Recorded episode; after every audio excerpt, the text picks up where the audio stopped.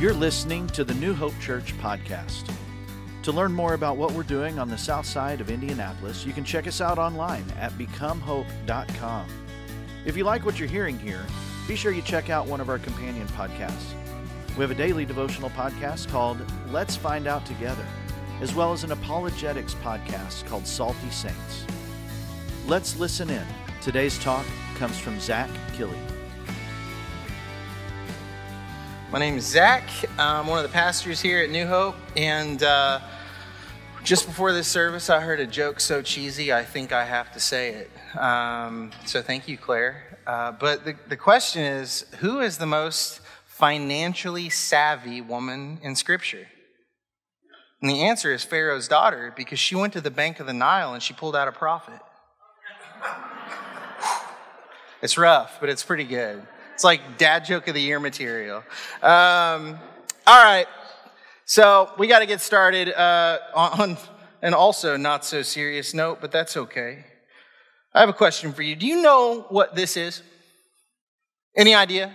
Any idea at all? It's not a credit card. It's better than a credit card. This is a Homie's Hot Pot and Sushi VIP gold card. Okay? Now, you may be asking, what is a homie's hot pot VIP card? What does that do? And the answer is every time I go to homie's hot pot and I bring this card with me, I get 15% off of my meal. What did you do to receive such a card, Zach? Did you do some kind of complimentary consulting work with their company on the side and they just wanted to reward you with this honor? Do you know the owner? Do you know a manager? Do you know one of the higher ups? Or are you just such a frequent customer that they were like, you, you get 15% off every time you walk in here? You know how I got my homie's hot pot and sushi? Don't forget and sushi. Gift card, sorry, VIP card. I ate at homie's hot pot one time. And I enjoyed my delicious meal. And I walked up to the counter and as I was checking out, the guy's like, Hey, do you want one of these? And I said, I don't know. What's it do? And he said, Well, anytime you bring it in, you get 15% off. And I said, Do I have to do anything? And he said, No, you can just have it. And I said, Okay. and now I have a VIP gold card for Homie's Hot Pot and Sushi. Let that marinate. We'll come back to that. Um, today, we're kind of tiptoeing into our series on John, so this is sort of our first one, but we're going to be bouncing back and forth between John and Matthew because the Gospels make one whole story, and when you put these two stories together, you see the continuity between them. Uh, but if you don't do that, there might be some questions raised. So we're going to explain a little bit of that. But what we're talking about today is what does it mean to follow Jesus? We've been talking about discipleship. We've been talking about making disciple makers, but it's kind of important that we even know what that is. What is it to be a disciple of Jesus? What is it to follow Jesus? And so today I want to start in John 1 35 through 42. And here's what it says. The following day, John was again standing with two of his disciples, and this is John the Baptist. As Jesus walked by, John looked at him and declared, Look, there is the Lamb of God. When John's two disciples heard this, they followed Jesus. Jesus looked around and saw them following. What do you want? He asked them. They replied, Rabbi, which means teacher, where are you staying? Come and see, he said. It was about four o'clock in the afternoon when they went with him to the place where he was staying, and they remained with him the rest of the day. Andrew, Simon Peter's brother, was one of these men who heard what John said and then followed Jesus. Andrew went to find his brother Simon and told him, We have found the Messiah, which means Christ or Savior. This is the guy that everybody's waiting for, right? Then Andrew brought Simon to meet Jesus. Looking intently at Simon, Jesus said, Your name is Simon, son of John, but you will be called Cephas, which means Peter or little rock Pebble, right? And so he gives him a nickname. Now, we got to jump over to Matthew and we got to kind of piece this together, right? Matthew takes off maybe the next day, right? So, what's happened here is let's just go ahead and read it. We'll talk about it. One day, as Jesus was walking along the shore of the Sea of Galilee, he saw two brothers, Simon, also called Peter, and Andrew, throwing a net into the water, and they fished for a living. Jesus called out to them, Come, follow me, and I'll show you how to fish for people. And they left their nets at once and followed him. A little further up the shore, he saw two other brothers, James and John, sitting in a boat with their father, Zebedee, repairing their nets. And he called to them to come too. They immediately followed him, leaving the boat and their father behind. So this is the next day after Andrew and Pete, now Peter, have gone to meet Jesus, and Jesus is now seeing them the next day when they've left and now they're out doing their day job. And he says, No, I want you to come follow me. I want you to come and be my disciple. I'm going to be your rabbi, your teacher, and you're going to be my students. And so then as they're leaving, they see James and John. They come along too. Let's jump back over to John 1 43 through 51. It says the next day, but this is the same day because we've gone to two different gospels here. So this is the same day. Jesus decided to go to Galilee. He found Philip and said to him, Come follow me. Philip was from Bethsaida, Andrew and Peter's hometown. Philip went to look for Nathanael and told him, We have found the very person Moses and the prophets wrote about. His name is Jesus, the son of Joseph from Nazareth. Nazareth, exclaimed Nathanael. Can anything good come from Nazareth? Come and see for yourself, Philip replied. As they approached, Jesus said, now, here is a genuine son of Israel, a man of complete integrity. How do you know about me? Nathanael asked. And Jesus replied, I could see you under the fig tree before Philip found you. Then Nathanael exclaimed, Rabbi, you are the Son of God, the King of Israel. Jesus asked him, Do you believe this just because I told you I had seen you under the fig tree? You will see greater things than this. Then he said, I tell you the truth you will see heaven open and the angels of God going up and down on the Son of Man, then one who is in the, uh, the one who is the stairway between heaven and earth.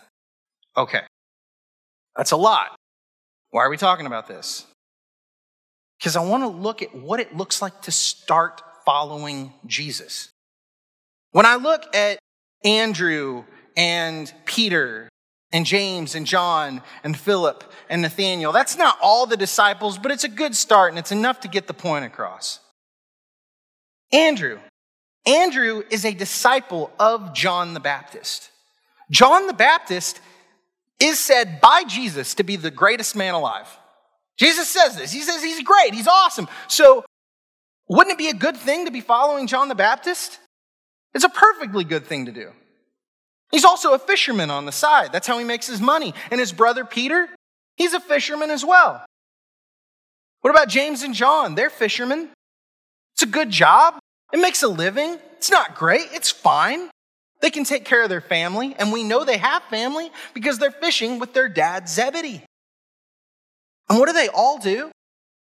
They leave everything they have behind their jobs, their rabbi, their dad, whatever it is for them, they realize, I'm going to go follow Jesus.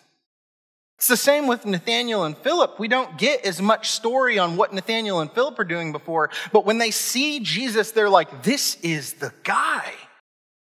And they leave their lives behind and they go follow him. Everything. Why am I bringing this up?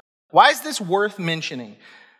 Because there's a story that starts kind of like this one, but ends very differently. There's this rich young ruler, and he goes and he finds Jesus. And he says, Good teacher. He says, How do I have eternal life? How can I have it? And Jesus says, Why are you calling me good? He says, Only God's good.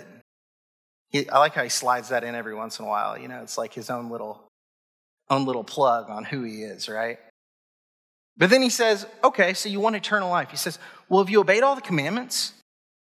You know, don't murder, don't commit adultery, honor your father and mother, don't be deceitful. And he says, I've done it all. I've done all those things since I was a boy, since I was a kid. I've done all that. And Jesus said, Well, there's one thing in you lacking. He says, You've got to go and take everything you own and sell it and then give the money to the poor. And he just can't do it. And so he hangs his head low and he walks away. And Jesus looks at the other disciples and he says, It's going to be so hard for a rich man to enter the kingdom of heaven. He says, It will be so difficult for a wealthy person to enter the kingdom of heaven that it would be more possible to fit a camel through the eye of a needle.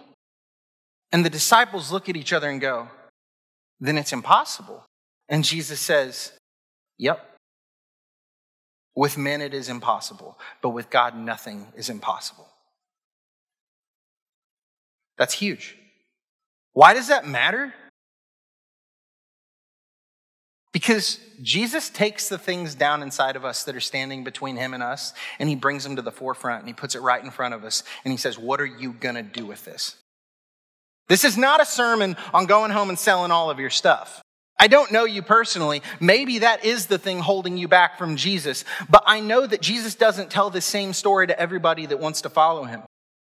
One man wants to come follow him, and Jesus says, Well, you know you're going to be homeless, right? You know that I don't have a place to call my home, that the, the Son of Man has no place to lay his head. Another man says, I want to follow you, but I, I got to go bury my dad first. He just died. And Jesus says, Let the dead bury their dead. You come now or you don't come at all because he knew that if the guy didn't commit right then, he's never going to come. Jesus looks at the masses and he says, You want to follow me? Then come take up your crosses and come die. Because that's what this means to follow me. And they all knew what that meant. And they didn't want any part of it. And so they all left him except for the 12, right? Jesus takes that thing down inside of us, whether it's a relationship or a friendship or a job or our wealth, our status, whatever it is for you. Jesus is looking inside of each one of us and he's saying, if you're going to come follow me, then I need you to look at that thing that's standing between you and me and you got to get rid of it. You got to tear it down. You got to do away with it. The thing is, following Jesus means something. It's not just nothing. Now, back in Rome, if you were to stand up and confess your faith and be baptized publicly, because you're going to be doing it in like some public river or something, right? If you're going to make this declaration, if you get caught by Roman officials at the right time, it's your life. They knew that. They knew that following Jesus meant this could be the death of me. That's kind of foreign to us because we don't really see that in our part of the world. But y'all, today, if you live in certain parts of Africa or Asia, it's your head to follow Jesus Christ. It is your life that they will take from you. You may be tortured, you may die over believing Jesus, following Jesus, right? Following Jesus means something. But the funny thing is, even though that's all happening in the world today, there's still people walking around flashing their VIP card going, I'm a Christian. Because I said a magic prayer once and I accepted the Lord into my heart. And then after that, I never talked to him again, never prayed, never changed. No change ever took place in that person. They didn't do anything differently. They just got their get out of jail free card because they were there and they got asked, Do you want it? And they were like, Well, yeah, I guess. I don't want to go to hell. And then that was it. Maybe they visit Jesus once or twice a year on Easter and Christmas and say, Hey, how you doing? Just wanted to make sure things are kosher with us, you know. Or maybe things get really bad in their life and they've tried everything and nothing fixes it. So they're like, well, I guess I'll go pray to God. He's just like my last ditch effort, right? Or maybe they look at their parents and their parents were Christians and they go, Well, I guess I'm a Christian. Or they look at their grandma or grandpa or some distant relative and, Well, they were Christian, so I must be Christian too. And your whole identity is just based on that stuff a bunch of nothing. It's just a title, it's just a meaningless thing to call yourself. I'm a VIP card holder at Homie's Hot Pot and Sushi. So are a million other people in India, and they've probably never gone back. The question is, what do you do after this transformation in your life, after this decision to follow? And do you recognize when you follow that that means maybe laying down everything? I think about Paul. Paul talks about following Christ and he says, I have to become less and less, and he has to become more and more. I think about Paul saying things like, I do the things that I don't want to do, and I don't do the things that I want to do. And he's praying to God and he's asking God, please, like, take away these things in me that I know are, are standing between me and you. I can't do it. And Jesus says, Paul, my grace is sufficient.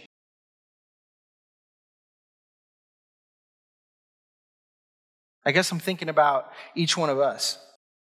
When we try and tear down the strongholds in our lives, the, the walls that we've built up between us and Jesus, that when we want to go follow Jesus, there's still things that we're holding on to from our old self that we're going, I can't lay that down. I've tried to lay that down. I've tried to lay that addiction down. I've tried to lay that hobby down or, or, or that relationship or, or that, that friendship that's dragging me down and taking me away from Jesus or that job that's stopping me from being able to, to help people in the way I want to or that location I live in. I, I've tried to lay those things down, but I just can't. I just can't. I don't know what to do. I think back to that conversation between Jesus and his disciples about the rich man entering heaven, and the disciples say, Well, then it's impossible. No one could ever get into heaven. And Jesus says, Right. With men it is impossible, but with God anything is possible. And so the question is do you recognize what it means to follow? Do you recognize that following Jesus is this understanding that we're to mess up daily. We're to get it so wrong. We are going to fail miserably over and over again. And each time we do, we go back to God and we say, Lord, I know that you will forgive me because you're gracious and you're good. And please help me do right this time. Please help me get rid of everything standing between me and you today. Paul talks about being a living sacrifice in the Bible. What does that even look like? A sacrifice that's alive? It means that it's putting itself to death constantly. It means we're putting our sin to death constantly. It means every day we look at our lives and we go, I got to be different today. I got to change today. And so, my question to you is this when you look at your life, have you ever changed for Jesus? Because if you haven't, that's a big red flag. And it may be time to get real with yourself and to get real with Him and say, I've got to start making some changes in my life. I've got to start making myself more like you because you've given me a job to do, and that's to go spread your gospel, to go spread your word to the people out there that need to hear it. And they need to see me live in this thing that I'm talking about. And that's what happens when we come to follow Jesus.